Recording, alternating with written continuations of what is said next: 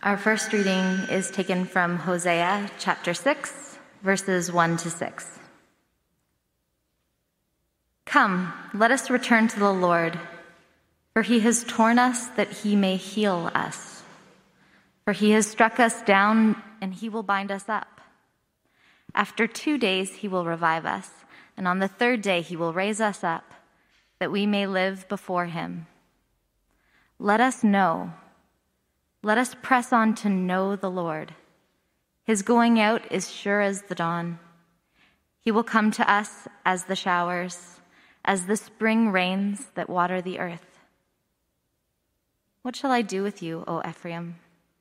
What shall I do with you, O Judah? Your love is like a morning cloud, like the dew that goes early away. Therefore, I have hewn them by the prophets. I have slain them by the words of my mouth, and my judgment goes forth as the light. For I desire mercy and not sacrifice, the knowledge of God rather than burnt offerings. The word of the Lord. Thanks be to God. The Lord be with you. The Holy Gospel of our Lord Jesus Christ according to John. Glory to you, Lord Jesus Christ. After Jesus went to the Mount of Olives, early in the morning he came again to the temple. All the people came to him, and he sat down and taught them. The scribes and the Pharisees brought a woman who had been caught in adultery, and placing her in the midst, they said to him, Teacher, this woman has been caught in the act of adultery. Now, in the law, Moses commanded us to stone such women. So what do you say? This they said to him to test him, that they might have some charge to bring against him. Jesus bent down and wrote with his finger on the ground, and as they continued to ask him, he stood up and said to them, Let them who is without sin among you be the first to throw a stone at her. And once more he bent down and wrote on the ground. But when they heard it, they went away one by one, beginning with the older ones, and Jesus was left alone with the woman, standing before him. Jesus stood up and said to her, Woman, where are they? Has no one condemned you? She said, No one, Lord. And Jesus said, Neither do I condemn you. Go, and from now on, sin no more. The Gospel of Christ. Praise to you, Lord Jesus Christ.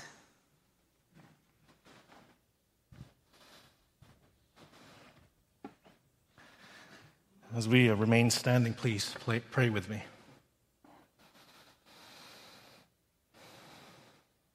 Father, we ask for your power to be people of mercy in such a brutal and cruel world that we're in. For we ourselves have received mercy through your Son, Jesus Christ, in whose name we pray. Amen. Please be seated. Our gospel story is a very famous story of Jesus that epitomized his mercy and his wisdom in the face of hostility. Now, Jesus in this story resembled the Jewish figures like that of King Solomon or even the prophet Daniel, or even the Hebrew maiden Susanna in the apocryphal portion of the book of Daniel, who was, she was falsely accused of adultery by two corrupt elders when she had refused their advances. But our gospel reading, in fact, is a contested portion in John. It was not well attested in the majority of the earliest and most reliable Greek manuscripts of the gospel. None of the early church fathers, none of the Eastern fathers mentioned this story in their commentaries. Most scholars today don't even consider the story to be original to John. And so, in most of our Bible translations, in fact, this story is either omitted or it's marked out with footnotes. Now, despite our reading's dubious place in the scriptural canon, it does not necessarily make its narrative account inauthentic or untrue. Even while most scholarship, yes, are doubtful of this story's original place in John, they believe the story bears marks of historical authenticity. See, some extra biblical sources suggest the story was an interpolation of eyewitness accounts of Jesus that bear similar features. The story itself describes something that would have happened to Jesus. And its depiction of Jesus is something that would fall within the spectrum of his own character.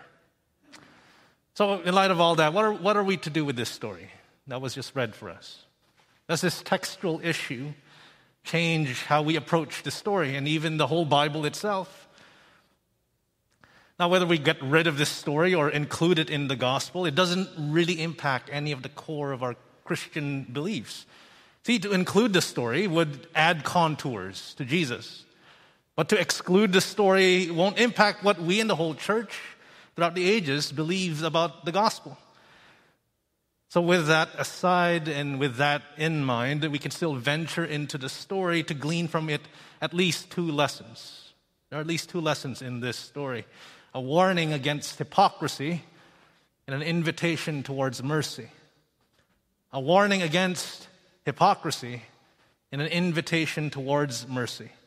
So let's turn now, if you have your Bibles, to our gospel reading. In verse 1, Jesus went to the Mount of Olives, that was east of the holy city. We know that that was the usual place that he and his disciples would hang out when they're in town. The next morning, Jesus went up again to Jerusalem into the temple courts to teach the masses. These were people, probably Jewish pilgrims, who remained in the city after just celebrating the Feast of Booths. Now, how the story unfolds thereafter, it can be triggering to some of us because it depicts a scene when the vulner- of a vulnerable person of society being publicly shamed, being mistreated, disrespected, and objectified. But the story, no matter how disturbing and disconcerting to us, it serves to highlight deeper lessons of divine grace that we will see in Jesus against the bleak backdrop of human depravity. So, again, in the story, Jesus is teaching the crowds in the temple courts. The religious leaders come, they interrupt him. They dragged with him, with them, the woman whom they allege have been caught in the act of adultery. Now, whether she was married or engaged to be married, we don't know. The curious thing was that no man was brought in along with her. So then they forced the woman to stand in the middle of the crowd, put on display to be humiliated, already presuming for everyone her guilt without there being any proper investigation. Then the religious leaders immediately invoked the law of Moses to mete out stoning for the capital crime in the Jewish religion for adultery. But despite having already concluded on the woman's guilt, the religious leaders brought her to Jesus, curiously enough, for his verdict. Not because they wanted truly a second opinion from him, but so that they could trap him. We learn this in verse 6. Jesus, John let us know the real motive of the leaders they couldn't care less about the law of Moses. They were cunning to wield the law as a weapon to cut Jesus from underneath. But equally as wretched was their unblinking exploitation of the woman who was dragged along as collateral, as a victim of being objectified not sexually, but as a tool, a leverage for their political and religious power that they're exerting over Jesus Christ, who they find to be a threat to their own monopoly. Now, whether or not she was guilty as charged, that's besides the point. See, the religious leaders were not concerned about that at all. So, here again, just this beginning of the story. On repeat throughout history, the helpless are plucked up by their heads and their throats like pawns and are played by the powerful in their schemes and games against one another. And this was committed by the religious leaders of the institutions that bear the name of Yahweh, the Lord God, full of grace, full of compassion, slow to anger, abounding with steadfast love. To our own shame, we are still witnessing contemporary parallels even in the church today. So, this comes as a warning, even today, even right now, against hypocrisy particularly among the right leaning conservative ranks of Western Christendom, in their oft caricatured penchant to police sex in the human body, specifically the female body. We are caught in the whirlwind that the purity culture of the early 2000s had reaped when they had sown the wind of this strict, shame inducing doctrines, in spite of sincere good intentions. And the cascade of sexual scandals now, cover ups being exhumed, victims finally giving voice to their trauma from prominent church leaders, megachurch pastors. These are these have come as divine reckoning of sorts in the church. It is a kind of judgment from God today to expose the violence and the gangrene among our members, to humble us from our doctrinal conceit, to prune the branches that have gone limp and are producing the fruits of Satan. To warn us here and now today who are watching online and to us who are present to be on guard, to watch out for the yeast, the leaven of religious hypocrisy. A little yeast will bloat the whole batch. This is a warning against hypocrisy. So the religious leaders have set the trap. Now everyone turned to look at Jesus. What are you going to say? The dilemma before Jesus was twofold. On the one hand, if Jesus let the woman go, he would discredit his own claim as the Jewish Messiah, as one who had passed over the law of Moses.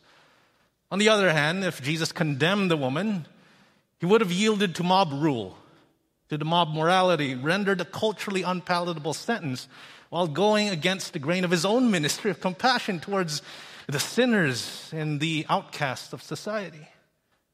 He would have also incurred some form of Roman in- intervention because the empire reserved the exclusive right to execute people within their colonies.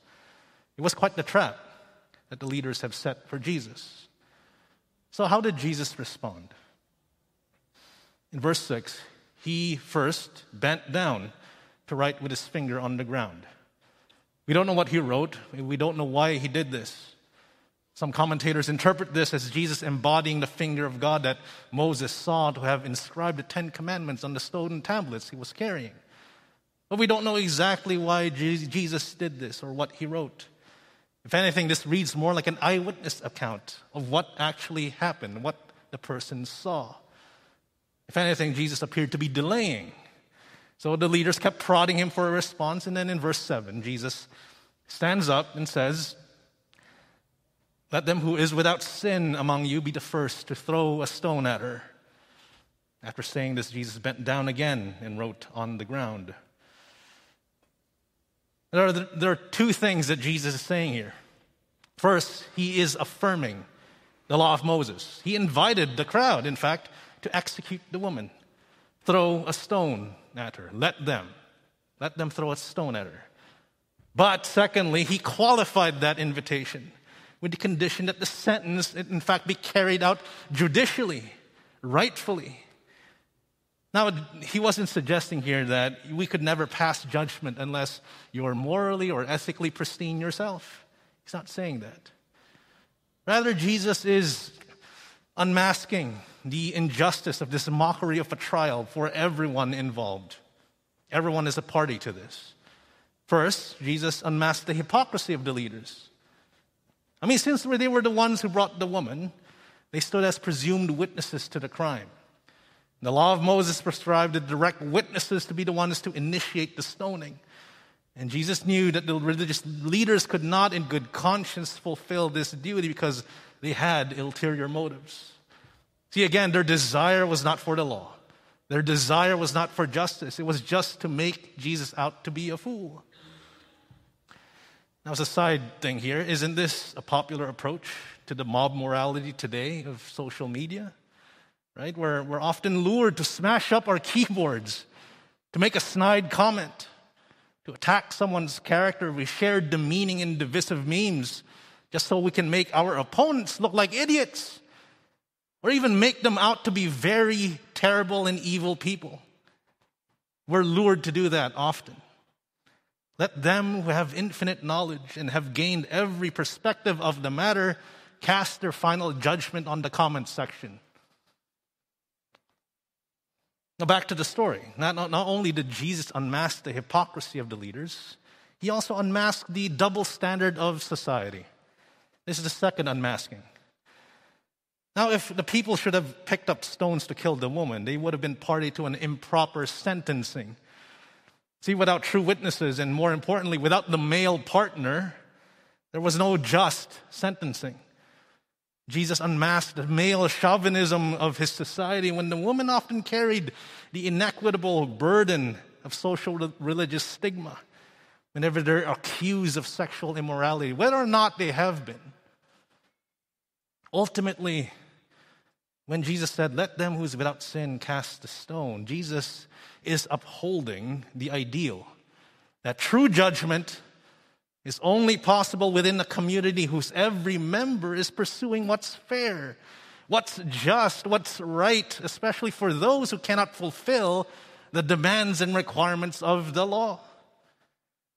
But not just for the sake of the social good, but for the, manifesta- for the manifestation of God's goodness and justice in the community, and the extension of this goodness and this justice beyond the community. In our first reading that Brielle read for us, the word of God came through the prophet Hosea. I desire mercy, not sacrifice. That word came to reprimand his own people who had become experts in legal and ritual loopholes. They said it's better to ask for forgiveness than permission. It's so much easier to offer animal sacrifices than it is to restore our own debt to others. Oh, it's so much easier to confess sin than it is to change my own behavior. But God called his people out.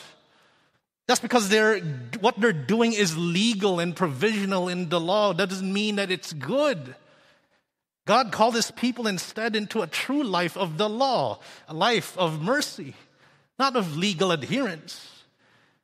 Now, this is finally the lesson, the second lesson, an invitation towards mercy an invitation towards a life of mercy.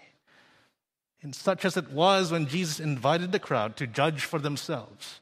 Judge for yourselves if you were in fact pursuing a life of mercy and justice, not just for yourself, but for your neighbors. In fact, for this neighbor of yours, this woman in your midst who cannot fend for herself.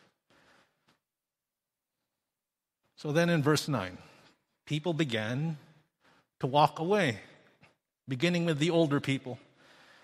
See, this was the elderly people's shining moment for even so brief an instant when they exercised an ounce of humility, an ounce of wisdom, even as they walked away in shame. Soon afterwards, only Jesus and the woman were left alone in the temple courts. And then in verse 10, Jesus attends to the woman. Woman, where are they? Has no one condemned you? See, until this moment in the story, the woman was merely a prop, an object, a tool used and abused by the people in power who were supposed to uphold and protect her. Then, here for the first time in the story, she was addressed as a person by Jesus, dignifying her with a question out of his care for her Has no one condemned you? How are you doing? What's happening here? Has no one condemned you? Where are your, your accusers? She said, No one, Lord. No one. And Jesus said, Neither do I condemn you. Among those in the crowd that day, Jesus was the only one who had the right, the authority, the moral perfection to have picked up a stone to throw at her. He had every right, but he did not do that. Jesus desired mercy, so he pursued it for this woman. But mercy always comes at a cost. The cost is always borne by the one who would give it, who would show it. Out of his desire for mercy, Jesus would provide the sacrifice. He would later bear the cost when he gave himself as the sacrifice on the cross for the mercy given to this woman, for the mercy to be given to all the world, to everyone who would trust in that sacrifice on the cross.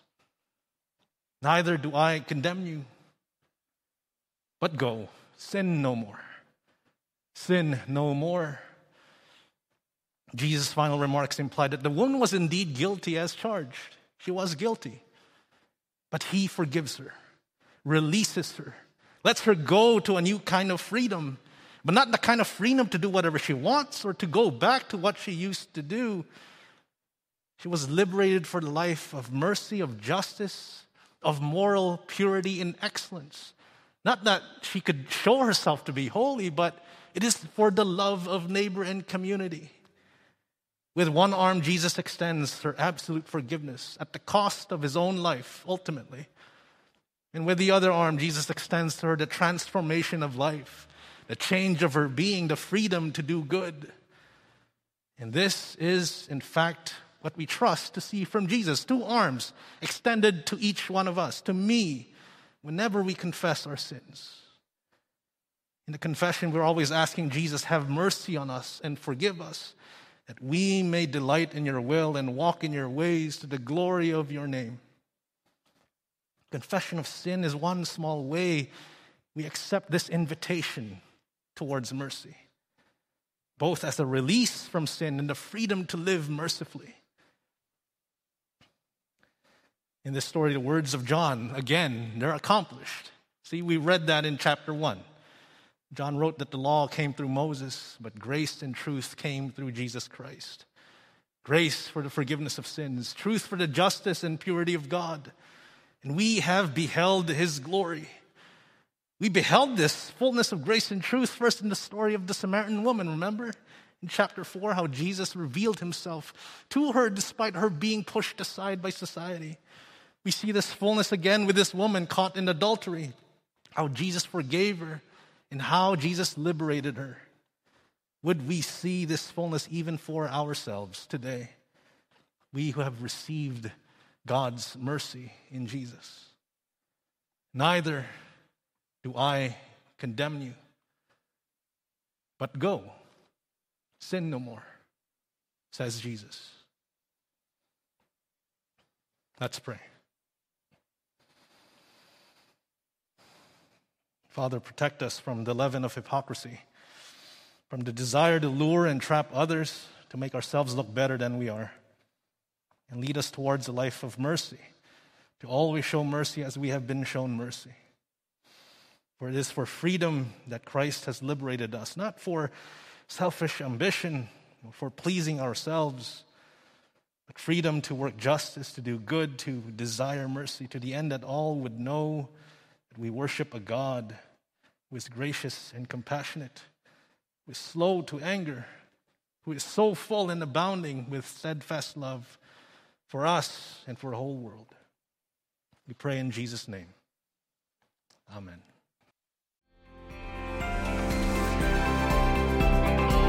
You've just listened to a podcast from Little Trinity Church in Toronto. Please check out our website at www.littletrinity.org to find out more about our ministries and services.